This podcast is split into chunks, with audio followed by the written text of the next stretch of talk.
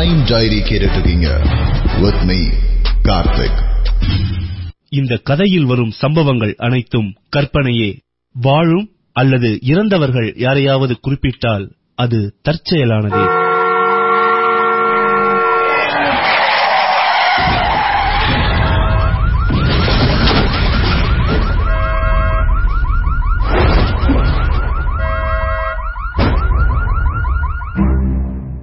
தப்புன்னு நமக்கு நல்லா தெரிஞ்ச பல விஷயங்களை சரியான விஷயம் மாதிரி இன்றைய சமூகத்துல ரெகுலரா நம்ம பார்த்துட்டே இருக்கிறோம். சிக்னலை ஸ்கிப் பண்றதுல ஆரம்பிச்சு ஓவர் ஸ்பீடிங் ஹெல்மெட் போடாம வண்டி ஓட்டுறது ஈவ் டீசிங் புறம்போக்கு நிலத்தை ஆக்கிரமிக்கிறது ஆம்புலன்ஸ்க்கு வழிவிடாம இருக்கிறது. இந்த மாதிரி ஏகப்பட்ட விஷயங்கள். தன்னுடைய சுயநலத்துக்காக மத்தவங்களுக்கு என்ன ஆகுதுன்னு கூட கவலைப்படாம அதை ரெகுலரா செஞ்சிட்டு இருக்கிற நிறைய பேரை பத்தின கதை.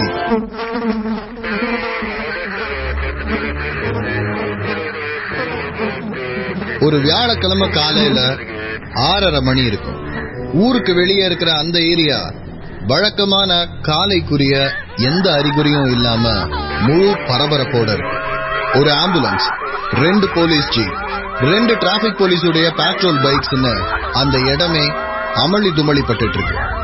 இவ்வளவு பரபரப்புக்கும் காரணம் அந்த செம்மண் தரையில நடுவுல விழுந்து கிடக்கிற ஒரு டெட் பாடி கணுக்கால்கள் இரண்டுமே உடைக்கப்பட்டு கழுத்து திருகப்பட்டு இறந்த நிலையில கிடக்கிற ஒரு டெட் பாடி யோ அந்த பக்கத்துல இருக்கிற டயர் மார்க் என்ன டயர் மார்க்னு பார்த்தாச்சா?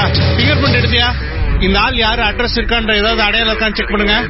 ஓப்பனா எங்கயா? ராபர்ட் கூட்டுட்டாரா சார் மோப்பனை அந்த ஓட வரைக்கும் ஓடிட்டு திரும்பி வந்துருச்சு சார். ஓட வரைக்குமா? அங்கிருந்து அரை கிலோமீட்டர் தூரத்துல இருக்கிற அந்த ஓடைய தாண்டி கொலகாரன் திரும்ப போயிருக்கணும்.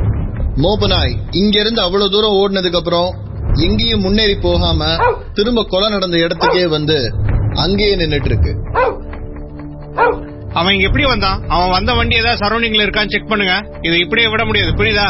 இன்ஸ்பெக்டருடைய பரபரப்புக்கு நியாயமான காரணங்கள் இருக்கு. கடந்த எட்டு மாசத்துல அவருடைய கண்காணிப்புல இருக்கிற இந்த ஏரியால நடக்கிற ஆறாவது மர்டர் இது. எல்லா கொலைகளும் ஒரே மாதிரி. இரண்டு கணுக்கால்களும் உடைக்கப்பட்டு அதுக்கப்புறமா கழுத்து திருகப்பட்டு கொலை செய்யப்பட்டிருக்காங்க. இறந்து போனவங்களுடைய கண்ல அவங்க மரணத்தை பார்த்த பயம் அப்படியே உறைஞ்சிருக்கும். துள்ள துடிக்க உயிரோட அவனுடைய கால் எலும்புகளை உடைச்சிட்டு அதுக்கப்புறமா அவனுடைய கழுத்தை திருகி கொலை பண்ற அளவுக்கு கொடூரமான ஒரு ஆள் இந்த ஏரியால எங்கேயோ இருக்கான். அதுவும் கடந்த எட்டு மாசமா. ஆறாவது முறையா வெளியே வந்து அவனுடைய வெறிக்கு வேட்டையா இந்த கொலையை அவன் செஞ்சுட்டு திரும்ப காத்துல காணாம போயிடக்கூடாது. அதுக்குள்ள அவனை பிடிச்சிடணுங்கிற பரபரப்பு தான் இன்ஸ்பெக்டருக்கு. யோ ஆம்புலன்ஸ கிளியர் பண்ண சொல்லுங்கயா என்ன வச்சு பாத்துட்டே இருக்கீங்க? எல்லா கொலைகளும் ஒரே மாதிரி.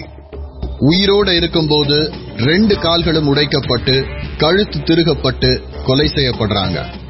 அவங்க கிட்ட இருக்கிற எந்த விலை மதிப்புள்ள பொருளும் திருடப்படல. சோ இது பொருள் ஆசையில நடந்த கொலை இல்லங்கிறது தெளிவா இருக்கு. ஆறு கொலைகள். ஆறுமே ஒருத்தருக்கு ஒருத்தர் சம்பந்தம் இல்லாத ஆட்கள். எதுக்காக இந்த ஆறு பேரும் கொலை செய்யப்பட்டாங்கன்றத பத்தி போலீஸ்க்கு சின்ன துப்பு கூட கிடைக்கல. அந்த கோபம் தான் கிரைம் சீன்ல இன்ஸ்பெக்டருடைய ஆத்திரத்துக்கு காரணமாவே இருந்தது.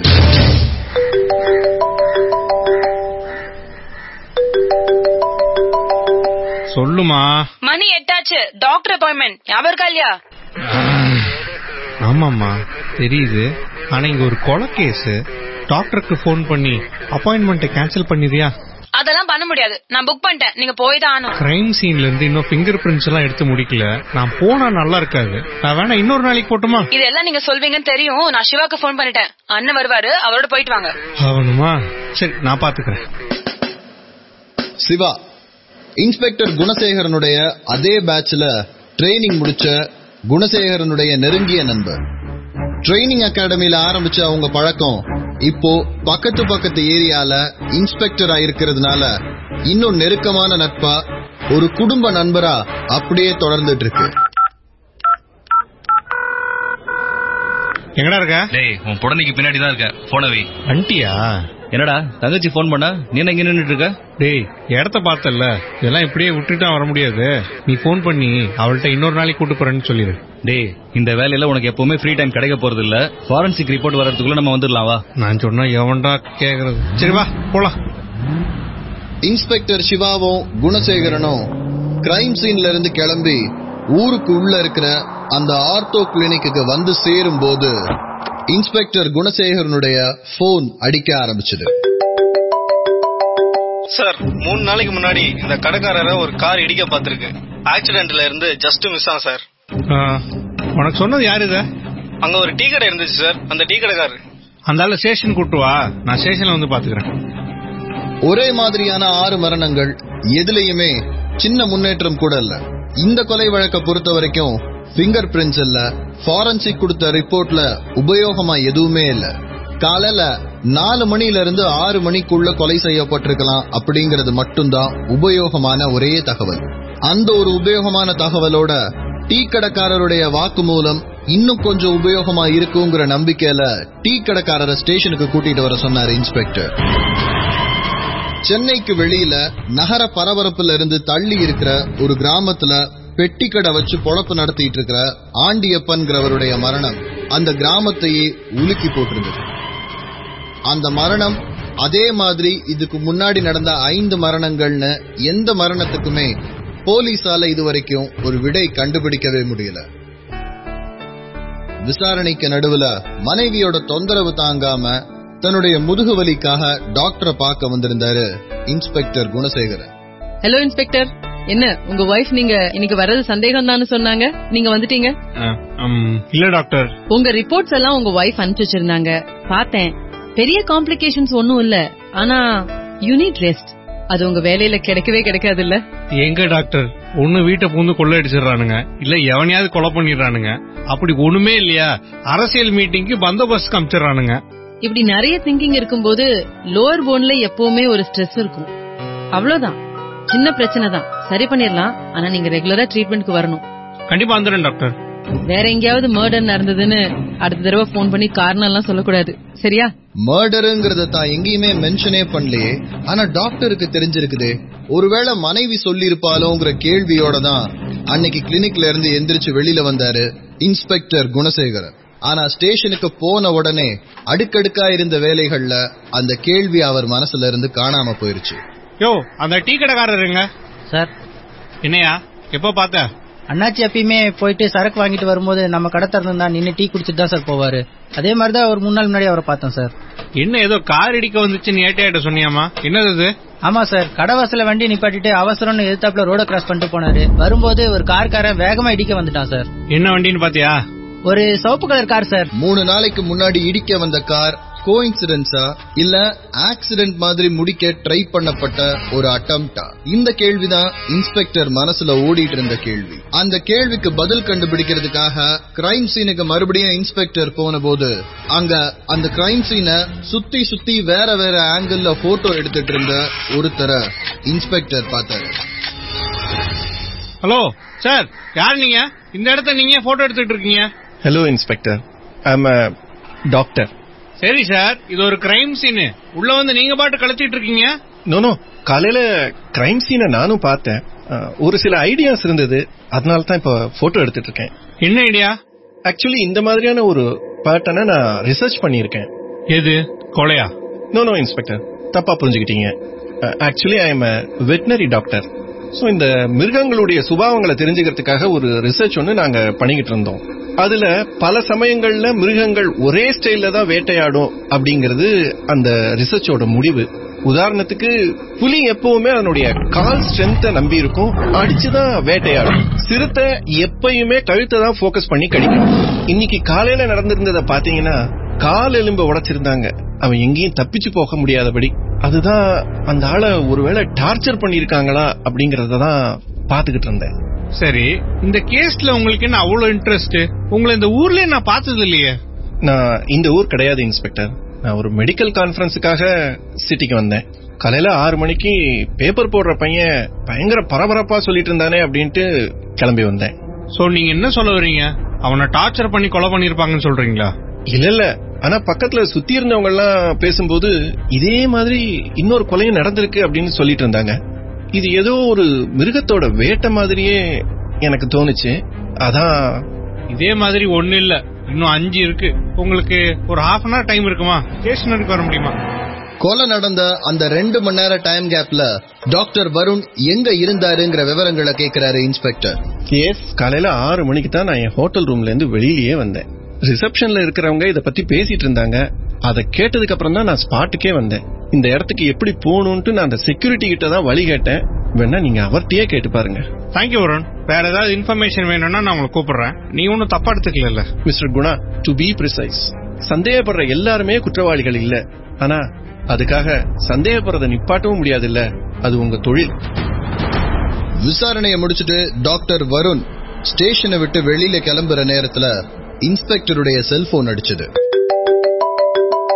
சொல்லு சிவா. குணா இதே மாதிரி ஸ்டைல்ல ஒரு நாலு வருஷத்துக்கு முன்னாடி என்னோட லிமிட்லயும் ஒரு மர்டர் நடந்திருக்கு. அப்ப மொத்தம் ஏழு மர்டரா? ஆனா இந்த கேஸ் க்ளோஸ் ஆயிருச்சு. ஆறு முகன் ஒருத்தனை அரெஸ்ட் பண்ணி கன்விக்டும் பண்ணியாச்சு. அரெஸ்ட் பண்ணிருக்கீங்களா? என்ன பேசிஸ்ல? ஆறு கொலைகள் பண்ண ஒரு கொலகாரன் அல்லது வேற வேற ஆட்களா? எதுக்காக? எல்லா திசைகள்லயும் இந்த கேஸ விசாரிச்சிட்டு இருக்கிறாரு இன்ஸ்பெக்டர் குணசேகரன். நாலு வருஷத்துக்கு முன்னாடி இதே பேட்டர்ன்ல நடந்த ஒரு கொலையில ஒருத்தர் அரெஸ்ட் பண்ணிருக்கிறாங்கிறதே அவருக்கு வித்தியாசமா இருந்தது. ஏன்னா சீரியல் கில்லர்ஸ் எல்லாருமே ஒரு மோட்டிவ்ல ஒர்க் பண்றாங்கன்னா அந்த மோட்டிவ் அவங்களுக்கு திருப்தி தரதா இருக்கும். இன்னொருத்தருடைய ஸ்டைல காப்பி பண்ணி எந்த சீரியல் கில்லரையும் இதுவரைக்கும் மனித குல வரலாற்றுல எங்கேயுமே பார்த்ததில்ல. ஒவ்வொருத்தரும் அவங்கவங்களுக்குன்னு ஒரு ஸ்டைல் வச்சிருக்கிறாங்க. இந்த கொலகாரனுடைய ஸ்டைல் தன்னுடைய இரையுடைய கால்கள் இரண்டையும் கணுக்கால்ல இருந்து உடைக்கிறது. அவங்க கண்ல அந்த பயத்தை பார்த்ததுக்கு அப்புறம் கழுத்தை திருகி கொள்றது. இதே மாதிரியான ஸ்டைல்ல முன்னாடி ஒரு கொலை நடந்து அவன் ஜெயில இருக்கிறான்னா இப்ப நடந்துட்டு இருக்கிற கொலைகள் யாரு பண்றது? அந்த ஸ்டைல அப்படியே காப்பி பண்ண வேண்டிய அவசியம் ஏன் வந்தது? நாலு வருஷம் ஏன் அவங்க கொலை பண்ணல? இறக்குறவங்க எல்லாருமே ஒரு சிவப்பு கலர் கார் கிட்ட இருந்து சின்ன கேப்ல தப்பிச்சிருக்கிறாங்க இறக்குறதுக்கு கொஞ்ச நாளைக்கு முன்னாடி. இந்த காருக்கும் இந்த கொலைகளுக்கும் என்ன சம்பந்தம்? எப்படி இறக்குறவங்க எல்லாருமே இந்த கார்ல இடிக்க வராங்கங்கிற கோணத்துல விசாரிச்சிட்டு இருக்கிறாரு இன்ஸ்பெக்டர் குணசேகர். தம்பி ராகுல ஒரு கார் இடிக்க வந்துச்சுன்னு சொன்னல அது எந்த மேக்குன்னு ஏதாவது ஐடியா இருக்கா? இல்ல சார் அவன் தப்பிச்சிட்டானான்னு பார்க்க அவன் கிட்ட எல்லாம் போய்கிட்டு இருந்தோம். அந்த பதற்றத்துல யாரும் காரை கவனிக்க மறந்துட்டோம் சார் உங்க ஃப்ரெண்ட்ஸ்ல வேற யாராவது கவனிச்சிருப்பாங்களா தம்பி? இல்ல சார் முத விசாரிச்ச போவே நான் அதான் சொன்னேன். யாரும் கவனிக்கல. ராகுலும் அதுக்கப்புறம் அதை பத்தி உங்கள்ட்ட பேசல இல்ல சார் அது நடந்து கொஞ்ச நேரத்துக்கு கோவமா இருந்தான். அதுக்கப்புறம் அத பத்தி எதுவும் பேசல சார் சரி ஓகே நீங்க கிளம்புங்க. முதல்ல விசாரிச்ச போது என்ன சொன்னாங்களோ அதே தான் இப்பயும் திரும்ப சொல்றாங்க ராகுலோட ஃப்ரெண்ட்ஸ் ஜாகிங் போயிட்டு இருந்த போது அந்த சைடு ரோட கிராஸ் பண்றதுக்காக ராகுல் போயிருக்கான். வேகமா வந்த ஒரு கார் பக்கத்துல இடிக்கிற மாதிரி வந்து ஸ்லோ பண்ணிருக்கு. ராகுல் அதுல இருந்து விலகி இருக்கான். கார்காரன் கிராஸ் பண்ணி போகும்போது ராகுல கெட்ட வார்த்தைகள்ல திட்டி இருக்கிறான் பதிலுக்கு ராகுலும் அங்கே நின்னு கெட்ட கெட்ட வார்த்தையில அந்த காரை திட்டி இருக்கிறான் ஃப்ரெண்ட்ஸ் ஏன் இதை இவ்ளோ கரெக்டா ஞாபகம் வச்சிருக்காங்கன்னா ராகுல் கோவப்பட்டு பத்து வருஷத்துல அவங்க பார்த்தது இதுதான் முதல் தடவை. ரொம்ப நல்ல பையன். அதிர்ந்து கூட பேசாத ராகுல். அன்னைக்கு அவ்வளோ கோவப்பட்டதுக்கான காரணம் யாருக்குமே தெரியல. இன்ஸ்பெக்டருடைய சந்தேகமோ அதனாலதான் ராகுல் கிட்டேயே திரும்ப வந்ததும். மூணு நாட்கள் ஆகியும் வெங்கடேசன்கிறவருடைய கொலை வழக்குல எந்த முன்னேற்றமும் இல்லங்கிற விஷயம் இன்ஸ்பெக்டர் குணசேகரனுடைய மனசுல ஓடிக்கிட்டே இருந்தது. யோ ஜெயபால் இந்த ஆறுமுக கேஸ் என்னையா? சார் எனக்கு என்னவோ கொலை அந்த ஆள் பண்ணிருப்பான்னு நம்பிக்கையே வர மாட்டேங்குது சார். இந்த ஆறுமுகன்றவன் ஒரு சின்ன லெவல் திருடன் சார். ஒரு பத்து பன்னெண்டு வருஷமா இந்த தொழில இருக்கும் சின்ன சின்ன திருட்டு இந்த பீரோ புள்ளிங்க அந்த மாதிரியான திருட்டு மட்டும் தான் பண்ணிருக்கான். இது வரைக்கும் அவன் திருடின வீடுகள்ல யாரையும் காயப்படுத்தினது இல்ல ஆயுதத்தை யூஸ் பண்ணதும் இல்ல. பல நேரங்கள்ல இவன் கிட்ட ஆயுதமே இருக்காதான் சார். அப்படிப்பட்ட ஒருத்தன் திடீர்னு எப்படி சார் கொலகாரனா மாறுவான் இறந்து போன அந்த ஆள்கிட்ட இருந்து எவ்வளவு பணம் எடுத்தான்னு ஏதாவது ஐடியா இருக்கா? சார் அவ்வளவுலாம் இல்ல சார். அந்த போன் அப்போதைக்கு ஒரு நாற்பதாயிரம் ரூபாய் தரும். வாட்ச் டூப்ளிகேட் பர்ஸ்ல இருந்தது ஒரு மூவாயிரத்தி எண்ணூறு ரூபாவோ ஒரு நாலாயிரம் ரூபாவோ தான் சார் அதுக்காகவா கொலை பண்ணிருக்கியா சார் டெட் பாடி மேல ஆறுமுகத்தோட பிங்கர் பிரிண்ட்ஸ் இருந்திருக்கு. இறந்து போன இந்த ஆளோட பர்ஸ் அவன் கையில இருந்திருக்கு. யூஸ்வலி இந்த பிக் பாக்கெட்ஸ் பர்ஸ் அடிச்சாங்கன்னா பொருளை எடுத்துட்டு பர்ஸ தூக்கி போட்டுருவாங்கல்ல? இவன் ஏன் பர்ஸ வச்சிருந்தா? அந்த கேள்விதான் எனக்கும் புரியல சார் அண்ட் டெட் பாடியோட முகத்திலேயோ கழுத்திலேயோ ஆறுமுகத்தோட பிங்கர் பிரிண்ட்ஸ் எங்கேயுமே இல்ல. தோள்பட்டை முதுகு இந்த ஏரியாக்கள்ல தான் நிறைய கைரேகை இருந்திருக்கு. கழுத்துல ரெண்டே ரெண்டு விரலோட அச்சு மட்டும் தான் இருந்ததும். யோ அப்படியே கீழே போடு. சார் அடியா சொல்றேன்.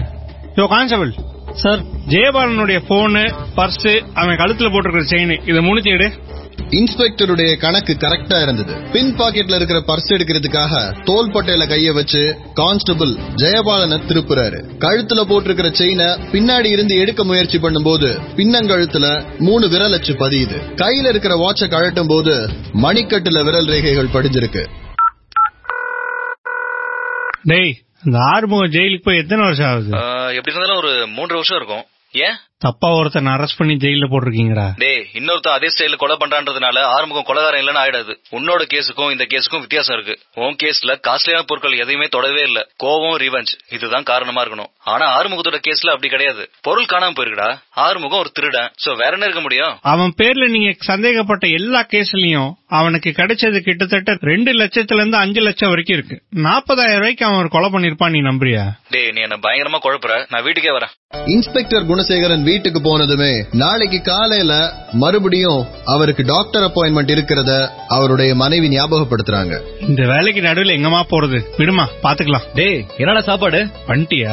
வந்தோடனே கேஸ பத்தி கேக்குறியா நீ? எப்படி இருந்தாலும் நீ அதை தான் சொல்ல போறேன்னு தெரியும். முதல்ல சாப்பாடு என்னன்னு சொல்லு. அதெல்லாம் தெரியல. அணைங்க வா. இன்ஸ்பெக்டர் குணசேகரன் சிவாவை தன்னுடைய ஸ்டடிக்கு கூட்டிட்டு போய் மறுபடியும் அவர் கண்டுபிடிச்ச விஷயங்கள் எல்லாத்தையும் தெளிவா எக்ஸ்பிளைன் பண்றாரு. எக்ஸ்பிளைன் பண்ணி அவர் முடிக்கும் போது குணசேகரனுடைய போன் அடிக்க ஆரம்பிச்சது. டேய் என்னடா இந்த நேரத்துல கமிஷன் கூப்பிடுறாரு? எடி எடு. குணா நல்ல வேளை போன் எடுத்தீங்க. ஒரு மர்டர் ஒண்ணு. உங்க லிமிட்டுக்கும் சிவா லிமிட்டுக்கும் நடுவுல வருது. கொஞ்சம் கிளம்பி ஸ்பாட்டுக்கு வரீங்களா? நான் போயிடுறேன் சார். இல்ல இல்ல. நான் அங்கதான் இருக்கேன். நீங்க வாங்க. மறுபடியும் ஒரு மர்டர் ஆனா அதை விட அதிர்ச்சியான விஷயம் கமிஷனரே ஸ்பாட்ல இருந்துட்டு இன்ஸ்பெக்டரை வர சொல்றது. அப்படி கொலை செய்யப்பட்டது யாரா இருக்கும்? அந்த கேள்வியோட தான் சிவாவும் குணாவும் வீட்ல இருந்து கிளம்புனாங்க. ஆனா அங்க அவங்களுக்காக காத்திருந்தது இன்னொரு அதிர்ச்சி. ஒரு கிரைம் சீனுக்கு இன்ஸ்பெக்டர் வர்றதுக்கு முன்னாடி எப்படி கமிஷனர் வந்தாருங்கிற யோசனையோட தான் இன்ஸ்பெக்டர் குணசேகரனும் சிவாவும் கிரைம் ஸ்பாட்டுக்கு வந்து சேர்ந்தாங்க. வழக்கமா எல்லா கொலைகளும் விடியற் காலையில நடந்திருக்கு. ஆனா முதல் தடவையா இந்த கொலை இரவு நேரத்துல. ஸ்ட்ரீட் லைட் வெளிச்சத்துல இருந்து ஒதுக்குப்புறமா கொஞ்சம் இருட்டா இருக்கிற ஒரு இடத்துல அதே மாதிரியா கால் எலும்புகள் ரெண்டும் உடைக்கப்பட்டு கழுத்து திருகப்பட்டு பிணமா கிடந்தாரு. அந்த ஐம்பதுல இருந்து அறுபது வயது மதிக்கத்தக்க ஒரு முதியவர்.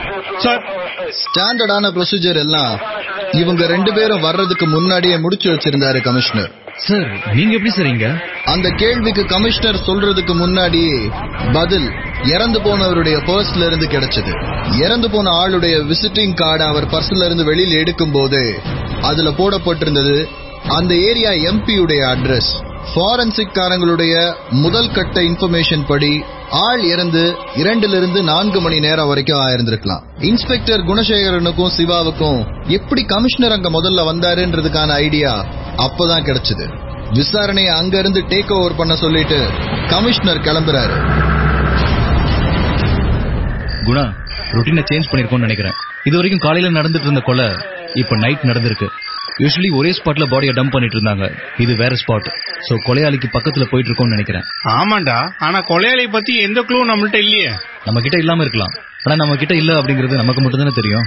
அப்போ கொலையாளி பக்கத்துல போயிருக்கோம்னா எதை கண்டுபிடிச்சு வச்சிருக்கோம்? நமக்கே தெரியாம. சரி ஒண்ணு பண்ணலாம். இந்த விசாரணை அந்த வீட்ல இருந்து ஆரம்பிப்போம். ஏதாவது கிடைக்கும். ஒரே நிமிஷம். அதுக்கு முன்னாடி ஒரு விஷயம் இருக்கு. இதுக்கு முன்னாடி நடந்த ஆறு கொலைகளுடைய ஃபைலையும் எடுத்துட்டு வர சொல்றாரு இன்ஸ்பெக்டர். ஆறு கொலைகள். ஒவ்வொரு கேஸையும் பைஃபர்கேஷன் பண்ண ஆரம்பிக்கிறாரு. இறந்து போனுடைய ஆளுடைய வயசு அவங்க அட்ரஸ் அவங்க தொழில் அவங்க மீட் பண்ற மக்கள் அவங்க கொலை செய்யப்பட்ட இடம் அவங்க கொலை செய்யப்பட்ட விதம். அதுக்கு முன்னாடி அவங்கள இடிக்க வந்த அந்த கார் காருடைய கலர் மேக் எத்தனாம் தேதி? ஒவ்வொரு கொலைக்கும் நடுவுல எவ்வளவு கால இடைவெளி? அப்படின்னு எல்லா விஷயங்களையும் நோட் பண்றாரு. ஆறு கொலை நடந்த வரைக்கும் அவங்களுக்கு அதுல எந்த க்ளூவும் இல்ல. ஒருவேளை இந்த ஏழாவது கொலையில ஏதாவது கிடைக்கும்னு நம்ப ஆரம்பிச்சாங்க. அப்படி அவங்கள நம்ப வைக்கிறதுக்கான முதல் விஷயம் இந்த சீரியல் கில்லிங்கோட ரொட்டீன் மாறி இருக்கு. டேய் எப்படி பார்த்தாலும் எனக்கு இந்த கொலகாரனையும் இந்த கொலை பண்ண ஸ்டைலையும் தவிர எனக்கு வேற எந்த கனெக்ஷனுமே தெரியலடா. டேய் ஒரு விஷயம் நல்லா புரிஞ்சுக்கோ. நம்ம ட்ரைனிங்ல என்ன சொல்லி கொடுத்தாங்க? எதுவுமே இந்த கேஸ்ல யூஸ் ஆகாத மாதிரி சொல்லி கொடுத்தாங்க. அங்கதான் நீ தப்பு பண்ற. ஆறு கொலை. எந்த கொலையும் ஒரு சீரான இடைவெளி இல்லாம ரேண்டமா நடந்துட்டு இருக்கு. ஆனா இந்த கொலையை எடுத்துக்க அவனோட இடத்த மாத்திருக்கான் டைமை மாத்திருக்கான். குற்றவாளியை நம்ம நெருங்க நெருங்க அவனுக்கு டென்ஷன் ஜாஸ்தியாகும். அவன் தப்பு பண்ண ஆரம்பிப்பான். ட்ரைனிங் அகாடமில சொல்லி கொடுத்தாங்கல்ல? குற்றவாளியை கார்னர் பண்ணு தப்பு பண்ணிட்டு தான் வெளியே வருவான்னு. நீ மட்டும் தான்டா பாசிட்டிவாவே பேசிட்டு இருக்க. இந்த இன்வெஸ்டிகேஷன்ல ஏதாவது பாசிட்டிவா நடக்கும் பாரு. இறந்து போன நபருடைய வீட்டுக்கு ரெண்டு இன்ஸ்பெக்டரும் போகும்போது வீட்டு வாசல்ல ஏகப்பட்ட கூட்டம். கூட்டத்தை விலக்கிட்டு ரெண்டு பேரும் உள்ள போகும்போது இன்ஸ்பெக்டர் சிவா சொன்ன மாதிரியே பாசிட்டிவான ஒரு விஷயம் அவங்களுக்காக அங்க காத்துக்கிட்டு இருந்தது. ஐம்பத்தி எட்டு வயதான முதியவர் ஒருத்தருடைய கொலை கேஸ விசாரிச்சிட்டு இருக்காங்க இன்ஸ்பெக்டர் குணசேகரனும் இன்ஸ்பெக்டர் சிவாவும். இதுக்கு முன்னாடி நடந்த ஆறு கொலைகள் மாதிரியே இந்த கொலை இருக்கு. ஒரே வித்தியாசம். வழக்கமா காலையில டிராப் பண்ணப்படுற பாடி இந்த தடவை இரவே நடந்திருக்கு. கொலை செய்யப்பட்ட இடமும் வழக்கமா நடக்கிற இடத்துல இருந்து வேற ஒரு இடம். கொலகாரனை கார்னர் பண்ண ஆரம்பிச்சாச்சு. கொஞ்சம் கொஞ்சமா அவன் தப்பு பண்ணுவான். இந்த விசாரணையில பாசிட்டிவா ஏதாவது நடக்குங்கிற நம்பிக்கையோட ஆனந்த் ராஜுடைய வீட்டுக்கு வராங்க ரெண்டு இன்ஸ்பெக்டரும் வாசல்ல பயங்கர கூட்டம். டேய் என்ன? இப்பவே இவ்வளவு கூட்டமா இருக்கு? வந்திருக்கவங்கள பார்த்தா சாவு வீட்டுக்கு வந்த மாதிரி இல்லையே. ஒரு நிமிஷம் இரு கேப்போம். ஹலோ சார் என்னாச்சு? இந்த ஆள் நேத்து ஒரு ஆக்சிடென்ட் பண்ணிட்டு ஊருக்கு ஓட்டான் சார் இப்ப ஹாஸ்பிட்டல்ல இருக்கிறவங்களுக்கு வைத்திய செலவு எல்லாம் யார் பாப்பா? ஆக்சிடென்டா இந்தாளா எப்போ? நேத்து நைட் இந்த ஆள் நல்லா குடிச்சிட்டு ரோட்ல டான்ஸ் ஆடி எதிர்க்க வந்த காருக்காரன் குடும்பத்தோட போய் மீடியன்ல இடிச்சிட்டான் சார். சரி நீங்க? பஞ்சாயத்தை பேசி முடிக்க வந்திருக்கோம்ல. அடிப்பட்ட ஃபேமிலி உங்களுக்கு தெரிஞ்சவங்களா? சார் அவன் வெளியூர்காரன் சார். இவங்க மேல மோதக்கூடாதுன்னு தான் அவன் ஓரமா போய் மீடியன்ல இடிச்சான். இவங்க தானே அவனை பாத்துக்கணும் நீங்க எல்லாருமே அதுக்கு தான் வந்திருக்கீங்களா? நாங்க ஒரு இருபது பேர் இதுக்கு தான் வந்திருக்கோம். ஆனா அங்க ஒரு பத்து பேர் என்னமோ பேசிட்டு இருக்காங்க சார். சரி இப்ப கலைஞ்சு போங்க. எதா இருந்தாலும் நாளைக்கு லோக்கல் போலீஸ் ஸ்டேஷன்ல பேசிக்கலாம். ஐய வேலைக்கு ஆகாது சார் போலீஸ்காரங்க இதுக்கு கேஸே போட முடியாதுன்னு சொல்லிட்டாங்க. அதெல்லாம் வேலைக்கு ஆகாது வேலைக்கு ஆகாது. அந்த ஆள் இன்னொரு ஆக்சிடென்ட்ல இறந்துட்டாரு. காலைல பேசிக்கலாம். கிளம்புங்க. சார் என்ன சார் சொல்றீங்க? ஆமாங்க கிளம்புங்க. அதே தான் சார் அவங்களும் சொல்லிட்டு இருக்காங்க. நாங்கெல்லாம் கலைஞ்சு போறதுக்கு சொல்றாங்கன்னு பார்த்தோம். உண்மையா தானே சார் ஆமா ஆமா காலைல பேசிக்கலாம். சரி சார் வரோம் சார் ஏய் இங்க வா. சார் உன் பேரு அட்ரஸ் போன் நம்பர்லாம் சொல்லிட்டு போ. சார் நான் ஒண்ணுமே பண்ணல சார் நான் நியாயம் கேட்டு வந்தேன் சார் எல்லாத்தையும் கேட்கலாம். அந்த ஆக்சிடென்ட் ஆனவங்க எந்த ஹாஸ்பிட்டல் இருக்காங்க? இங்கதான் சார் பக்கத்துல. பஞ்சாயத்து பண்ண வந்த ஊர்க்காரங்க கிட்ட இருந்து பேரையும் போன் நம்பரையும் வாங்கி வச்சுட்டு அவங்கள அனுப்பி வைக்கிறாரு இன்ஸ்பெக்டர் சிவா. டேய் என்னடா இது? வழக்கமா கார் இடிக்க வரும் இவங்க தப்பிச்சிருவானுங்க. இங்க என்னடா கார்காரனே காலி ஆயிட்டான் இதுதான் நம்ம கவனிக்காம விட்டுட்டோம்னு நினைக்கிறேன் குணா. விசாரணை முடிட்டோம் சொல்றேன். ஆறுமுகம்ன்றது எங்க அப்பா தான் சார் என்னது இது? வெளியே ஏதோ ஆக்சிடென்ட் கேஸ் அப்படி இப்படின்னு இருக்கானுங்க. நேத்து நைட்டு அப்பா ரோட் கிராஸ் பண்ணும்போது ஒரு கார்காரன் அவர் இடிக்க வந்திருக்கான் சார் அப்பா விலகிட்டாரு. ஆனா அவன் பக்கத்துல ஏதோ மீடியன்ல மோதிட்டான் சார் இவங்க நேரங்காலம் புரியாம நஷ்ட ஈட கொடுன்னு வந்து நின்னுட்டு இருக்கானுங்க சார் சரி இனிமேல் டிஸ்டர்ப் பண்ண மாட்டாங்க. அப்பாவுக்கு எதிரிங்கன்னு யாராச்சும் இருக்காங்களா? எங்களுக்கு தெரிஞ்ச அந்த மாதிரிலாம் எதுவும் இல்ல சார் வழக்கமான விசாரணையை முடிச்சிட்டு வெளியில கிளம்பும் போது இன்ஸ்பெக்டர் சிவா தன்னுடைய அனுமானத்தை அங்க சொல்ல ஆரம்பிச்சாரு. இந்த ஆக்சிடென்ட் ஆன காரு என்ன கலர்னு பாத்துட்டு போயிருவோமா? டேய் இது அந்த மாதிரி இல்லையேடா. ஒருவேளை நம்ம முதல்ல இருந்து யோசிச்சது எல்லாமே தப்பா இருந்துச்சுன்னா? என்ன சொல்ல வர? கார் இவங்கள இடிக்க வரல. காருக்கு குறுக்க இவங்க ஓடி இருந்தாங்கன்னா? அப்போ? எனக்கே எதுவும் இன்னும் முழுசா புரியல. வா போலாம். ஆக்சிடென்ட் நடந்து ஹாஸ்பிட்டல்ல அட்மிட் ஆகி ட்ரீட்மெண்ட்ல இருக்கிற அந்த ஃபேமிலிய பாக்குறதுக்காக இன்ஸ்பெக்டர் ரெண்டு பேரும் கிளம்பி போறாங்க. இன்ஸ்பெக்டர் சிவாவுடைய புது லாஜிக் குணசேகரனையும் யோசிக்க வச்சது. ஆறு பேரும் இறக்குறதுக்கு கொஞ்ச நாளைக்கு முன்னாடி ஆக்சிடென்ட்ல இருந்து தப்பிச்சிருக்காங்கன்னு இத்தனை நாள் பார்த்துட்டு இருந்தோம். ஆறு பேரும் இறக்குறதுக்கு கொஞ்ச நாளைக்கு முன்னாடி அல்மோஸ்ட் ஒரு ஆக்சிடென்ட பண்ணிருக்கிறாங்க இந்த புது ரியலைசேஷனால வேற ஏதாவது நல்ல விஷயம் நடக்குமாங்கிற யோசனையோட ஹாஸ்பிட்டல்ல ரீச் பண்ணாங்க ரெண்டு பேரும். எட்டு மாசம் ஆறு கொலைகள் எந்த முன்னேற்றமும் இல்லாம ஒரே இடத்துல சுத்தி சுத்தி வந்த மாதிரி இருந்தது. இந்த கேஸ் கையில வந்து எக்ஸாக்டா ஆறு மணி நேரம் ஆயிருக்கு. அதுக்குள்ள ரெண்டு விஷயம் மாறி இருக்கு. முதல் விஷயம் கொலகாரனுடைய ரொட்டீன் இரண்டாவது விஷயம் இத்தனை நாள் இறந்து போனவங்க எல்லாரும் சாகிறதுக்கு கொஞ்ச நாளைக்கு முன்னாடி ஒரு ஆக்சிடென்ட் மாதிரியான விஷயத்துல இருந்து தப்பிச்சிருக்காங்கன்னு நினைச்சிட்டு இருந்தது. இல்ல இவங்க ஒரு ஆக்சிடென்ட பண்ணிருக்கிறாங்கன்ற ரியலைசேஷன் ஆக்சிடென்ட் ஆகி ஹாஸ்பிட்டல் அட்மிட் ஆயிருக்கிற அந்த ஃபேமிலியை பாக்குறதுக்காக இன்ஸ்பெக்டர் ரெண்டு பேரும் வந்திருந்தாங்க. நடந்த விஷயம் என்னன்னு சொல்லி அத பத்தி பேச ஆரம்பிக்கிறதுக்கு முன்னாடியே அவன்லாம் நேத்தே என் கார்ல அடிபட்டு செத்துருக்க வேண்டியவன் சார் அவனை இடிக்க கூடாதுன்னு வளைச்சு பாருங்க. குடும்பத்தோட இப்ப ஹாஸ்பிட்டல் நாங்க படுத்திருக்கோம். போக வேண்டியவன் தான். இறந்து போன ஆறுமுகம் மேல பெருசா கோபத்தை காமிக்கலனாலும் அவர் மேல இந்த குடும்பத்துக்கு ஒரு வெறுப்பு இருந்தது. அந்த வெறுப்புக்கு எல்லா காரணங்களும் நியாயமா இருந்தது. குணா இத்தனை நாள் நமக்கு மிஸ் ஆனது. அந்த கார்ல இருக்கிறவங்க இத பத்தி என்ன நினைச்சாங்க அப்படிங்கறது. ஏன்னா தப்பிச்ச ஆளுகிட்டே கேக்குறோம். அவங்க ஆக்சிடென்ட்ல இருந்து தப்பிச்சிட்டோம் தான் சொல்றாங்க. ஆக்சிடென்ட் பண்றதே இவங்க தான் போல. புரியுதுடா. ஆனா இதனால இதனால ஒரு முக்கியமான விஷயம் இருக்கு. நான் சொல்றதை கேளு. எனக்கு இன்னொரு விஷயம் தோணுது. பட் ஆனா நீ முதல்ல சொல்லு. இந்த மர்டர் நடந்த அன்னைக்கெல்லாம் பக்கத்துல இருக்கிற ஹாஸ்பிடல்ஸ்ல ஆக்சிடென்ட்னு யாராச்சும் அட்மிட் ஆயிருக்காங்களான்னு பாப்போம் டேய் ஒரே விஷயத்தை சுத்தி சுத்தி யோசிச்சா இப்படிதான் ஆகும். அதான் ஆக்சிடென்ட்ல இருந்து தப்பிச்சிட்டாங்கல்ல. கார் போயிருச்சுல்ல. ம்?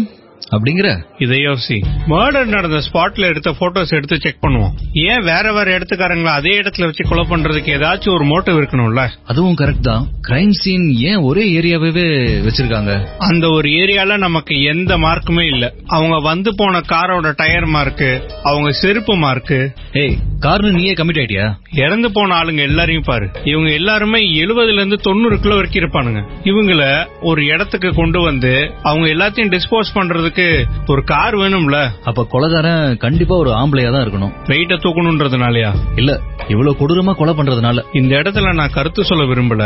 ஆனா அந்த ஏரியாவுக்கு அமைச்சிருக்கியா நம்ம கிரைம் ஸ்பாட்ட சர்வீஸ் ரோட்ல இருந்து கார் உள்ள வர முடியும். பக்கத்திலேயே ஒரு ஓடை எல்லாம் ஓபன் ஆகி அந்த ஓடையோட நின்றது. அண்ட் நம்ம போகும்போது அங்க எந்த மார்க்கும் இருக்கிறது இல்ல திரும்ப சொல்லு. அந்த இடத்துல எந்த மார்க்கும் இருக்கிறது இல்லையா? அதத்தானடா சொல்றேன். டேய் சாதாரணமான ஒரு இடம்னா அங்க அப்பப்போ மனுஷங்க நடந்து போற கால் தடம் இருக்கணும்ல? அது கூட இல்லாம ஒரு ஸ்பாட் எப்படி இருக்கும்? இந்தா இந்த போட்டோ எல்லாத்தையும் உத்து பாரு.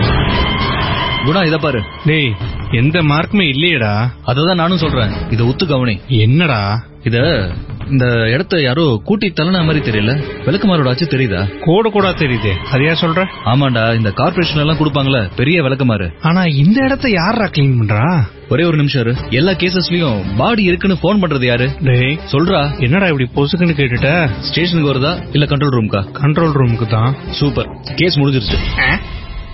எல்லா கொலைகளும் ரிப்போர்ட் பண்ணப்படுறது விடிய காலையில அஞ்சு மணில இருந்து ஆறரை மணிக்குள்ள. கார்பரேஷன்ல இருந்து ஸ்வீப்பர்ஸ் ஒருவேளை அந்த இடத்த கூட்டுறதுக்காக போயிருப்பாங்கன்னா அவ்வளவு சீக்கிரம் அந்த இடத்துல யாரும் அந்த வேலையை ஆரம்பிக்க மாட்டாங்க. ஏன்னா இன்ஸ்பெக்டர் சிவாக்கு நல்ல ஞாபகம் இருக்குது. இன்ஸ்பெக்டர் குணசேகரனை ஹாஸ்பிட்டலுக்கு கூட்டிட்டு போக பிக்கப் பண்றதுக்காக கிரைம் ஸ்பாட்டுக்கு அவர் போகும்போது எதிர் வரிசையில கார்பரேஷன் யூனிஃபார்ம் போட்ட ஆளுங்க ரோட கிளீன் பண்ணிட்டு இருந்தாங்க. அவங்களும் ரோட மட்டும் தான் கிளீன் பண்ணாங்களே தவிர சர்வீஸ் ரோடையோ சர்வீஸ் ரோடுக்கு அந்த பக்கமா இருக்கிற இந்த மாதிரியான காலி நிலத்தையோ கிளீன் பண்ணல. இன்ஸ்பெக்டர் சிவா குணசேகரனை பிக்கப் பண்ண போனது காலையில எட்டரை மணிக்கு. கொலை நடந்த இடத்துல இவங்க பார்த்துட்டு இருக்கிற இந்த போட்டோ எடுக்கப்பட்டது விடிய காலையில அஞ்சு நாற்பத்தி எட்டுக்கு. அவ்வளவு விடிய காலையில ஒருத்தர் அந்த இடத்த கூட்டிருக்கிறாங்கன்னா அது கொலகாரனை தவிர வேற யாராவும் இருக்க முடியாதுங்கிறது இன்ஸ்பெக்டர் சிவாவுடைய கணிப்பு. பேசிக்கான ஒரு விஷயத்த எப்படி இத்தனை நாள் கவனிக்காம விட்டோன்னு இன்ஸ்பெக்டர் குணசேகரனுக்கு ஒரே நேரத்துல ஆத்திரமாவும் ஆச்சரியமாவும் இருந்தது. முதல் கேஸ்லயே இத கண்டுபிடிச்சிருந்தா இத்தனை கொலைகள் நடக்காம தடுத்திருக்கலாமோங்கிற கோபத்தோட அந்த ஏரியா சூப்பர்வைசருக்கு போன் பண்ணி அந்த ஏரியால இருக்கிற எல்லா ஸ்வீப்பர்ஸுடைய கான்டாக்ட் நம்பரையும் வாங்குறாரு. அதே நேரத்துல கண்ட்ரோல் ரூமுக்கு போன் பண்ணி இந்த மர்டர் நடந்த டேட்ஸ் எல்லாத்தையும் சொல்லி காலங்காத்தால இந்த கொலையை ரிப்போர்ட் பண்ண கால்ஸ் எந்த நம்பர்ல இருந்து வந்ததுங்கிறதையும் ட்ராக் பண்ண சொல்றாரு. இந்த கார்பரேஷன்ல வேலை பாக்குறவங்க யாராவது நம்பர்ல இருந்து அந்த கால் போயிருந்தா அவங்க தான் கொலகாரர்னு இன்ஸ்பெக்டர் நம்பினாரு. அதே நேரத்துல ஃபாரன்சிக் டிபார்ட்மெண்ட்ல இருந்து ஆனந்த் ராஜுடைய பாடி அட்டாப்சி முடிஞ்சு ரிப்போர்ட் இன்ஸ்பெக்டருக்கு வந்திருந்தது. என்னடா சொல்லிருக்காங்க சேம் எந்த பிரிண்டும் இல்ல. ஒரே ஒரு வித்தியாசம். சர்ஜரிக்கு யூஸ் பண்ற ரப்பர் கிளவுஸோட ஃபேப்ரிக் மார்க் மட்டும் அங்கங்க இருக்கு. சோ அப்போ கிளவுஸ் போட்டு கொலை பண்ணிருக்காங்க ம், தெரிஞ்ச விஷயம் தானே? இதுல என்ன புதுசா? இல்லடா. ஃபிங்கர் பிரிண்ட்ஸ் இல்லன்ற போதே அது ரப்பர் கிளவுஸான்றது நமக்கு தெரியும். ஆனா இதுல அந்த ரப்பர் கிளவுஸோட அளவு கிடைச்சிருக்குது. அதை வச்சு ஹைட்டை கால்குலேட் பண்ண சொல்லியிருக்கேன். சூப்பர் சோ ஆள் என்ன உயரம் அப்படிங்கறது தெரியும். உள்ளங்கையில இருக்கிற மேல் பகுதியில மட்டும் அச்சு ஸ்ட்ராங்கா விழுந்திருக்குன்னு சொல்லிருக்காங்க அந்த போட்டோ எடு. ஃபாரன்சிக் டிபார்ட்மெண்ட் இறந்து போனுடைய ஆள் கையில இருந்த ஒரு ரப்பர் பிரிண்டுடைய அச்சை எடுத்திருக்கிறாங்க. ஒரு ஆளுடைய கைகளை பிடிச்சு அவரை தூக்கி நிறுத்தினா எப்படி பிடிச்சிருப்போமோ அந்த மாதிரியான விதத்துல விழுந்திருக்கிற கை அச்சுக்கள் கையுடைய மத்த எந்த இடமும் பதியல. நான்கு விரல்களும் உள்ளங்கையுடைய மேல் பரப்பும் தான் பதிஞ்சிருக்கு. பதிஞ்சு அழுந்தி இருக்கிற விதத்தை வச்சு பார்க்கும்போது அந்த ஆள் ரொம்ப வலுவுள்ள ஒரு ஆளா இருக்கணும். கை விரல்கள் சின்னதா இருக்கிறத வச்சு பார்க்கும்போது நிறைய உயரம் இருக்க வாய்ப்பில்லை. டேய் ஒரே ஒரு நிமிஷம் கண்ட்ரோல் ரூம்ல இருந்து போன் ஆ சொல்லுங்க. சார் நீங்க கேட்ட மாதிரி அந்த கால்ஸ் எல்லாம் ஒரே நம்பர்ல இருந்து தான் சார் வந்திருக்கு. சூப்பர். நம்பர் சொல்லுங்க. ஜீரோ டபுள் ஃபோர் மொபைல் இல்லையா? லேண்ட்லைனா ஆமா சார். லேண்ட்லைன் தான் நம்பர் சொல்லுங்க. ஆ. ம். ஓகே. டேய் என்னடா இது? டயர்ட் ஆகாத. சிம் கார்டுனா கூட தூக்கி எறிஞ்சிட்டு போயிடலாம் ஆள் யாருன்னு கண்டுபிடிக்க முடியாது. லேண்ட்லைன் அதே இடத்துல தான் இருக்கும். கண்டிப்பா பிடிச்சிடலாம் சரி நான் இந்த நம்பரை எந்த ஏரியால இருக்குன்றத பார்த்து ட்ராக் பண்ண சொல்றேன். மோஸ்ட்லி அது ஒரு பப்ளிக் டெலிபோன் பூத்தா தான் இருக்கும். ஆமா எவன் மர்டர் நடந்துச்சுன்னு வீட்ல இருந்து கூட போறான். ரெண்டு இன்ஸ்பெக்டரும் எதிர்பார்த்த மாதிரியே அது ஒரு லோக்கல் பிசிஓ நம்பர் ஆனா அந்த பிசிஓ இருந்த இடம் தான் அவங்க ரெண்டு பேரும் எதிர்பார்க்காதது. எந்த சர்வீஸ் லைன் வழியா கார் உள்ள வர முடியும் அப்படின்றத இவங்க பேசிட்டு இருந்தாங்களோ அந்த கார் உள்ள வரக்கூடிய இடத்துல இருக்கிற ஒரு காயின் பாக்ஸ்ல இருந்து அந்த கால் வந்திருக்குது.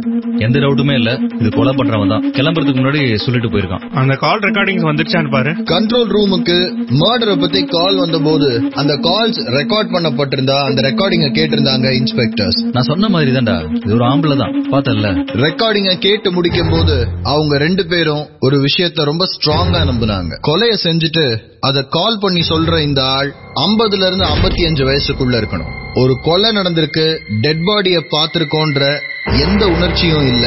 போலீஸ்க்கு போன் பண்ணி சொல்றோமேன்றத பத்தி எந்த பயமும் இல்ல. ரொம்ப சாதாரணமான ஒரு குரல்ல இப்பதான் பஸ் கிராஸ் ஆச்சுங்கிற மாதிரி இங்க ஒரு டெட் பாடி கிடக்கு அப்படின்னு சொல்லிட்டு இடத்த தெளிவா எக்ஸ்பிளைன் பண்ணி போனை வச்சிருக்கிறாரு. பயங்கர காமன் கம்போஸ்டா இருக்காங்க அதனால தான் அவனால ஏழு கொலையும் எந்த எவிடன்ஸ் இல்லாம பண்ண முடிஞ்சுச்சு.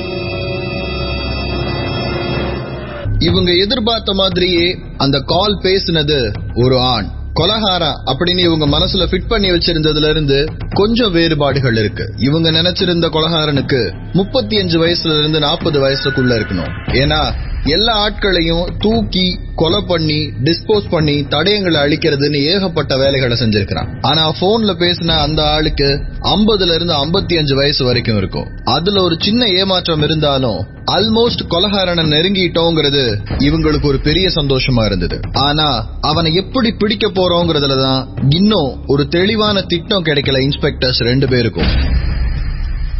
டேய் எப்படி இருந்தாலும் அவன் கொலை பண்றதா இருந்தா அந்த இடத்துக்கு வந்து நமக்கு ஃபோன் பண்ண தான் போறான். ஆனா கொலை பண்றதுக்கு முன்னாடி அவன் எப்படி பிடிக்க போறோம்? ம், ரெண்டு விஷயம் இருக்கணும். அவன் ரெகுலரா அந்த ஏரியாக்கு வர ஆளா இருக்கணும். இல்லனா அந்த ஏரியாவை பத்தி ரொம்ப நல்லா தெரிஞ்ச ஆளா இருக்கணும். ரெண்டு பாசிபிலிட்டிஸ்லயுமே அந்த ஊர்க்காரனாவோ இல்ல அந்த ஏரியாக்காரனாவோ இருக்கணும். நம்ம ஒரு மூணு நாளைக்கு அந்த ஏரியால மஃப்டில யாரையாச்சும் வாட்ச்க்கு போடணும். என்ன நடக்கும்னு நினைக்கிறேன் ஒரு கொலை நடந்து நம்மளுடைய ஃபோக்கஸ் அந்த இடத்துல ஹெவியா இருக்கும்போது அவன் இன்னொரு இடத்துல கொலை பண்ணிருக்கான் இப்போ நம்ம ஃபோக்கஸ் இந்த புது இடத்துல இருக்குமா? சோ மறுபடியும் அவன் அந்த பழைய இடத்துக்கு போறதுக்கு வாய்ப்பு இருக்குல்ல? அதாவது அவன் அந்த ஆறு கொலை பண்ண இடம் எக்ஸாக்ட்லி அங்கேயும் இப்ப லேட்டஸ்டா மர்டர் நடந்த இடத்துலயும் ஒரு ரெண்டு பேர் மரத்துல இருந்து வாட்ச் பண்ற மாதிரி ஆளை போடுவோம். சூப்பர் இன்னும் ரெண்டு கான்செப்ட்ல இந்த ஊர் ஃபுல்லா வீடு வீடா போய் கதவை தட்டி லாஸ்ட் ஒன் இயர்ல யார் புதுசா வந்திருக்காங்கன்றத விசாரிக்க சொல்றோம். இது ரெண்டுத்துக்கும் நீ ஆளுங்களை அனுப்பு. உடனே பண்ணிடுறேன். சரி அப்படியே வா டாக்டர் கிட்ட கிளம்பு. டேய். சாரி தம்பி எட்டு மணிக்கு அப்பாயின்மெண்ட் போயே ஆகணும். செய்யுங்கடா. நிறைய முன்னேற்றம் இருக்குங்கிற சந்தோஷத்தோட அன்னைக்கு டாக்டரை பார்க்க கிளம்பி போறாங்க ரெண்டு இன்ஸ்பெக்டரும் ஹாஸ்பிட்டல் போய் டாக்டருடைய ஒன்பது மணி அப்பாயின்மெண்ட் வந்துட்டாங்கன்றத ரிசப்ஷன்ல இருக்கிற அந்த பொண்ணு கிட்ட சொல்லிட்டு ரெண்டு பேரும் உள்ள போய் உக்காந்தாங்க. தம்பி சிவா பாத்தியா? எத? நீ பாத்துட்டேன்னு எனக்கும் தெரியும். எப்படி? ஏய் எதரா சொல்ற? சரி பொண்ணு நல்லா தான் இருக்கு. ம், எந்த பொண்ணு சொல்லிட்டு இருக்க? அதான்டா உனக்கு காக்கி யூனிஃபார்ம பார்த்து பார்த்து பொண்ணு எது பையன் எதுன்னு வித்தியாசமே தெரியாம இருக்க. டேய் அப்படிலாம் ஒண்ணும் இல்ல. அது ஏதோ சின்ன புள்ள போலீஸ் யூனிஃபார்ம் சும்மா குறுகுறுன்னு பாத்துட்டு இருக்கு போல. யூனிஃபார்ம் பாக்குற மாதிரியே தெரியலையேப்பா. நானும் யூனிஃபார்ம் தான் போட்டிருக்கேன். நீ இன்னைக்கு சரியா அயன் பண்ணல. எனக்கும் அப்படித்தான் தோணுது. எக்ஸ்கியூஸ் மீ டாக்டர் உங்களை உள்ள கூப்பிடுறாங்க. இப்பயும் அங்க கண்ணுக்கு நான் தெரியவே இல்ல. எக்ஸ்கியூஸ் மீ நான் தாங்க பேஷண்ட் டேய் அசிங்கப்படுத்தாத. வா. Hello doctor Gunasekaran. எப்படி இருக்குது பேக் பெயின் இப்போ? அதே அளவு பேடா இருக்கு டாக்டர் உங்க ஸ்பைன் போன்ஸ்ல ஒரு கம்ப்ரெஷன் இருக்கு. ஒன்னும் பெரிய பிரச்சனை எல்லாம் இல்ல. ஆனா கொஞ்சம் ஒரு டிஸ்கம்ஃபர்ட் இருக்க தான் செய்யும். அது மெடிகேஷன்ஸ்ல எக்ஸசைஸ்ல சரி பண்ணிடலாம். சர்ஜரி எல்லாம் ஒண்ணும் இல்ல டாக்டர் சேச்சே அவ்வளவுலாம் இல்ல. உங்க வைஃப் உங்களை சரியான நேரத்துக்கு வர வச்சிருக்காங்க. அப்படி இல்லைன்னா அந்த கம்ப்ரெஷன் கீழே இருக்கிற நரம்ப பாதிச்சிருக்கும். அதுதான் காம்ப்ளிகேஷன்ஸ் அதிகப்படுத்தும். சரி டாக்டர் வேற எதுவும் பிரச்சனைலாம் இல்லல்ல? வாரத்துக்கு ஒரு தடவை பிசியோவை மீட் பண்ண வேண்டியது இருக்கும். புது கேஸ் வந்திருக்கு. பந்தோபஸ்துக்கு கூப்பிட்டுருக்காங்கன்னு எங்கேயும் தப்பிக்க பாக்காதீங்க மாட்டேன் மாட்டேன். ஓகே பார்க்கலாம் அப்போ டாக்டர் ஒரே ஒரு கொஸ்டின் ம் சொல்லுங்க. இல்ல உங்க ஒட்டுமொத்த ஃபேமிலியும் ஒரு கார் ஆக்சிடென்ட்ல இறந்துட்டதா என் வைஃப் சொன்னா அந்த இன்னொரு கார் டிரைவர் மேல கேஸ் போட்டீங்களா? யார் மேலயும் கேஸ் போடுறதுனால யாரும் திரும்ப வரப்போறது இல்ல குணசேகரன். இல்ல இங்க ஒரு கேஸ்ல ஆக்சிடென்ட் ஆனதுக்கே ஒட்டுமொத்த குடும்பத்தையும் திருப்பி போட்டு பஞ்சாயத்து பண்ணிட்டு இருந்தாங்க உங்களுக்கு அவ்வளவு பெரிய லாஸ் நீங்க இவ்வளவு நார்மலா இருக்கீங்களே. முத ரெண்டு வருஷம் கார்னால எனக்கும் ரொம்ப பயமா தான் இருந்தது. பட் என்ன பண்ண? நீங்க ரிசப்ஷன்ல பாத்தீங்களே மது அவளை நான் அடாப்ட் பண்ணிருக்கேன் அப்புறம் வேற வேற ஊருக்கு ஷிஃப்ட் ஆனேன். இப்போ இந்த ஊருக்கு வந்து ரெண்டு வருஷம் ஆகுது. டவுனோட ஸ்ட்ரெஸ் டென்ஷன் இது எதுவும் இல்லாம அமைதியா போகுது வாழ்க்கை. Okay okay. Okay doctor. Next மீட்டிங்ல பாக்கலாம் குணசேகரன். டேய் இந்த பாரு. ரிசப்ஷன்ல இருக்கிறது அந்த அம்மாவோட பொண்ணு மாதிரியா? ஓகேனா சொல்லு. ஹாஸ்பிட்டலோட செட்டில் ஆயிரலாம். தேச்சி கிளம்புவா எட்டு மாசமா விடை தெரியாம இருந்த ஒரு கொலைகேஸுடைய முடிவை நெருங்கிட்டு இருக்கிறோன்ற சந்தோஷத்துல ரெண்டு இன்ஸ்பெக்டர்ஸும் இன்ஸ்பெக்டர் குணசேகரனுடைய வீட்டை நோக்கி போக ஆரம்பிச்சாங்க. முத நாள் நைட்ல ஆரம்பிச்சு அடுத்த நாள் வரைக்கும் கண்டினியூஸ் ஆன ஓட்டம். டாக்டர் அப்பாயின்மெண்ட் முடிச்சதுக்கு அப்புறம் நேரா இன்ஸ்பெக்டர் குணசேகரனுடைய வீட்டுக்கு வர்ற ரெண்டு இன்ஸ்பெக்டர்ஸும் டின்னரை சாப்பிட்டுட்டு அங்கேயே தூங்கிடுறாங்க. நிம்மதியான தூக்கத்துல இருந்த இன்ஸ்பெக்டர் குணசேகரனுடைய போன் காலையில அஞ்சரை மணிக்கு அடிக்க ஆரம்பிச்சது.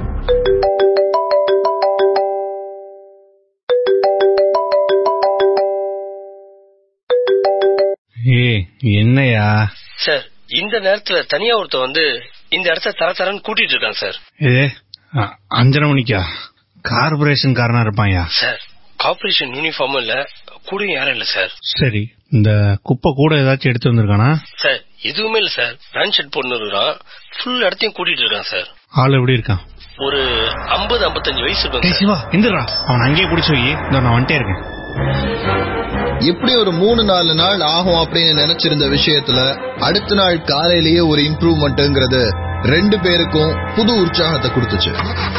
நேரா காலையில கிளம்பி போய் அந்த கான்ஸ்டபிள் பிடிச்சு வச்சிருந்த ஆள் கிட்ட விசாரணை ஆரம்பிக்க போனாங்க. இவங்க ரெண்டு பேருடைய மனசுல இருந்தது கொலகாரனையே நம்ம பிடிச்சிட்டோம்னு. ஆனா அங்க போனதுக்கு அப்புறம் நிலைமை வேற மாதிரி இருந்தது. அங்க இருந்த ஆளை பார்க்கும்போது ஒரு கொலகார மாதிரி தோணல இதுக்கு முன்னாடி இந்த இடத்துல பாடி இருந்துச்சுன்னு போன் பண்ணது நீங்களா? ஆமா சார் காலையில அஞ்சரை மணிக்கு எதுக்கு இந்த இடத்த கூட்டுறதுக்கு வரீங்க? என்ன கூட்ட சொல்லிருக்கிறாங்க? நான் கூட்டுறேன் சார் கூட்ட சொன்னது யாரு? கார்பரேஷனா கூட்ட சொல்லிடுறாங்க சார் அவ்வளவுதான். அதான் ஐயா கேக்குறேன். யாரு?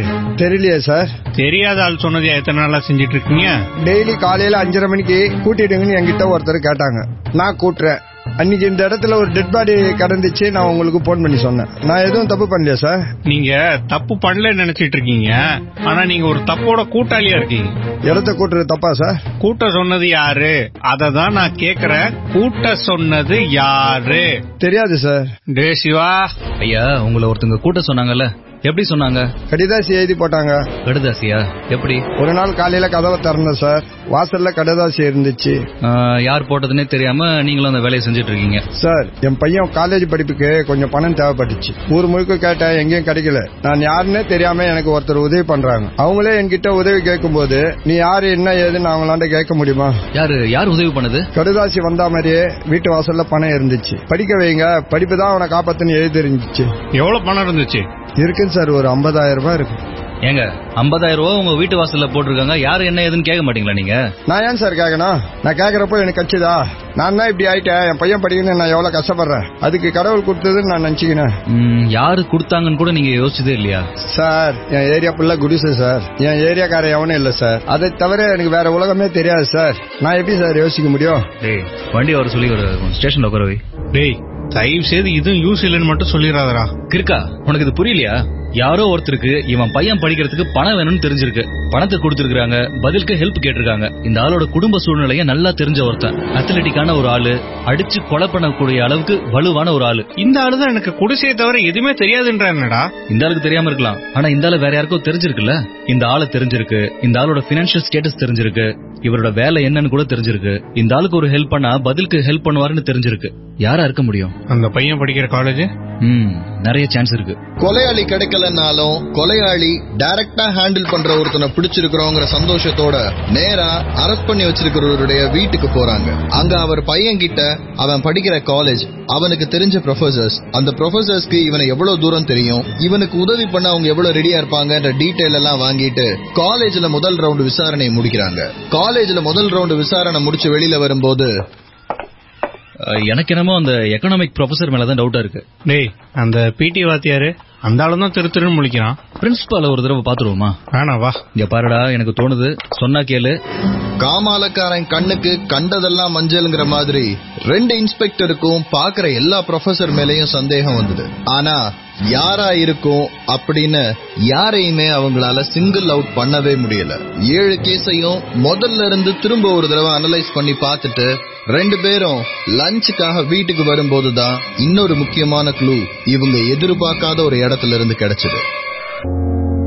ஏழு கொலைகள் எட்டு மாசத்துல. ஒரே மாதிரியான ஸ்டைல் ஒரே மாதிரியான விதத்துல. ஏழு பேரும் ஒரு ஆக்சிடென்ட ஆல்மோஸ்ட் பண்ணிருக்கிறாங்க. இவங்க ரோட்டுக்கு குறுக்க வந்தனால ஒரு கார் ஆக்சிடென்ட் ஆக போயிருந்திருக்கு. அதுக்கப்புறம் அதுல இருந்து தப்பிச்சிருக்கிறாங்க. கடைசியா கொலை செய்யப்பட்ட ஏழாவது ஆள். இவர் ரோட்டுக்கு குறுக்க வந்ததுனால ஒரு கார் ஆக்சிடென்ட் ஆகி ஒரு குடும்பமே ஹாஸ்பிட்டல்ல இருந்தது. அடுத்த நாளே கொலை செய்யப்பட்டிருக்கிறாரு. முதல் ஆறு கொலைக்கும் யூஸ் பண்ணப்பட்ட ஒரு இடத்த டெய்லி காலையில அஞ்சரை மணிக்கு ஸ்வீப்பரா வேலை பார்க்கிற ஒருத்தர் காலையில வந்து கூட்டுறாரு. யாரு சொன்னாங்கன்னு தெரியாது. எதுக்காக கூட்ட சொன்ன சொன்னாங்கன்னு அவருக்கு தெரியாது. என்னைக்கெல்லாம் டெட் பாடி கிடக்குதோ அன்னைக்கெல்லாம் அவர் கடமையா போலீஸ்க்கு போன் பண்ணி சொல்லிட்டு போயிருக்கிறாரு. இந்த கொலையில உண்மையிலேயே அவருக்கு பங்கு இருக்கா? இந்த கொலகாரனை அவருக்கு தெரியுமா? இத பத்தி விசாரணையில எதுவுமே கண்டுபிடிக்க முடியல. ஆனா கொலகாரனுக்கு இந்த ஸ்வீப்பர் பாக்யராஜுடைய குடும்ப பின்னணி அவருடைய பையன் படிப்புக்கு பணம் தேவை இந்த மாதிரியான எல்லா விஷயங்களும் தெரிஞ்சிருக்கு. காலேஜ்ல இருக்கிற ஏதாவது ஒரு ப்ரொஃபஸரா இருப்பாருங்கிற நம்பிக்கையில காலேஜ் முழுக்க விசாரணை பண்ணாலும் இது வரைக்கும் எதுவுமே கிடைக்கல. அந்த அயற்சியோட லஞ்சுக்கு ரெண்டு பேரும் வீட்டுக்கு வராங்க. டேய் எனக்கு என்னமோ அந்த எக்கனாமிக்ஸ் வாத்தியார் மேலதான்டா சந்தேகமா இருக்கு. நீ பிரின்சிபால பார்த்து வந்திருக்கணும். நீங்க ரெண்டு பேரும் சாப்பிடுற வேலையை பார்க்கணும் இப்போ. ஏன் மச்சான் போலீஸா இருந்தாலும் வீட்டுல பயந்துதான் ஆகணும்ல? அண்ணா ஏதாவது கேட்டீங்களா? இல்லம்மா எதுவும் இல்ல. பா நான் ஒன்னு சொல்லணும்னு நினைச்சேன்ப்பா. அந்த டாக்டர் நேத்திக்கு உன்னை பயங்கரமா பாராட்டினாங்க. டாக்டர் தானே? ஆமாமா நீ மட்டும் கரெக்டான டைம்ல என்ன அவங்கள்ட்ட போக சொல்லலன்னா? என்ன இருந்திருக்கும்? ரொம்ப பிரச்சனையா இருக்குமாப்பா. ஓ. டேய் சொன்னாங்களடா ஆமா ஆமா. ஆமா தங்கச்சி. சொன்னாங்க. சரிண்ணே. ஆனா அந்த டாக்டர் ரொம்ப நல்ல டாக்டர்ண்ணே ஆமாப்பா. நேத்திக்கு நான் கூட அதுதான் பேசிட்டு இருந்தேன். ஒரு குடும்பத்தையே இழந்துட்டு அதுல இருந்து மீண்டு வரதெல்லாம் ரொம்ப பெரிய விஷயம்ப்பா. அதுல பாருங்களேன் அந்த ரிசப்ஷனிஸ்ட் பொண்ணு அவங்களே தத்தெடுத்து வளர்த்து தனி ஆளா எவ்வளவு பெரிய ஆளாக்கிருக்காங்க அதான்ப்பா. அதேதான். ஏய் சும்மாறா அண்ணே என்னாச்சு? மா இவன் லூசுமா. ஏதாச்சும் சும்மா புலம்பிட்டே இருப்பான்.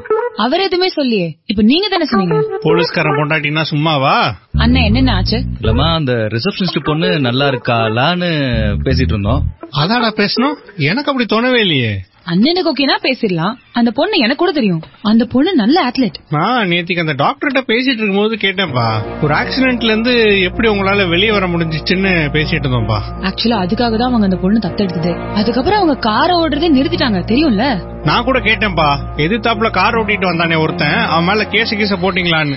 எதிர்த்தாப்புல கார் ஓட்டிட்டு வந்தாங்க ஆமாப்பா. கார் ஆக்சிடென்ட் தானே சொன்னேன். ஆமாங்க கார் ஆக்சிடென்ட் தான். ஆனா இவங்க ஃபேமிலியோட போயிட்டு இருக்கும்போது ரோட்ல ஒருத்தன் குறுக்க வந்துட்டானா? இவங்க ஹஸ்பண்ட் அவன் மேல இடிக்க கூடாதுன்னு காரை திருப்பி அது பக்கத்துல இருந்த பள்ளத்துல ரோல் ஆயிடுச்சு.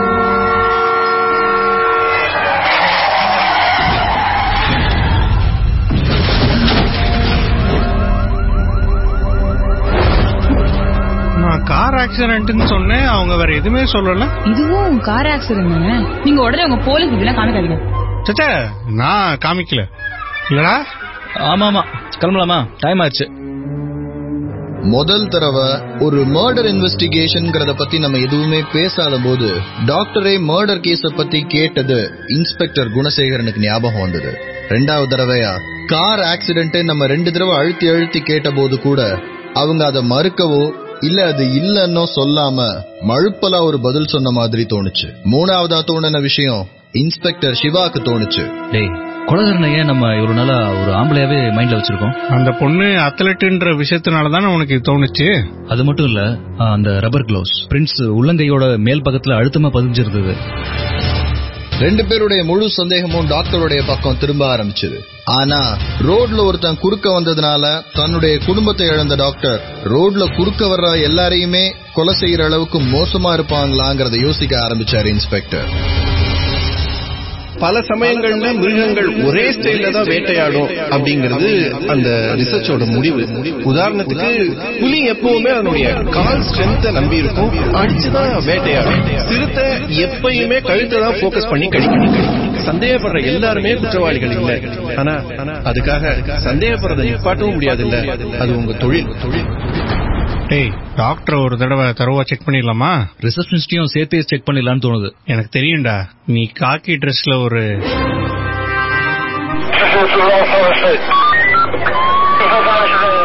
அன்னைக்கு நைட்டு டாக்டர் வீட்டுக்கு வரும்போது போலீஸ் கையில வாரண்டோட வெளியில வெயிட் பண்ணிட்டு இருந்தாங்க.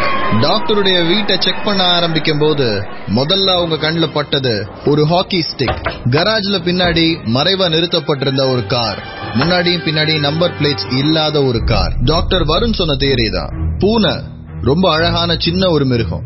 ஆனா அத பயமுறுத்தி அதை தாக்க ஆரம்பிக்கும் போது அது மேல விழுந்து பெறான்றது இல்லையா? இது அதே மாதிரியான ஒரு விஷயம்தான்.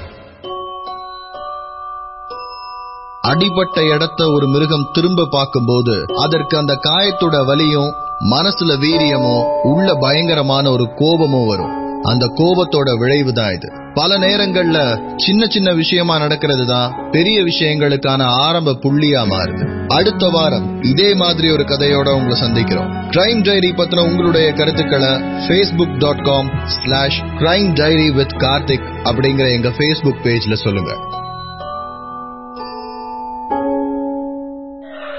கிரைம் டைரி கேட்டுட்டு இருக்கீங்க with me Karthik radio city Tamil எங்கேயும் எப்பொழுதும் ரேடியோ சிட்டி தமிழ் எங்கேயும் எப்பொழுதும்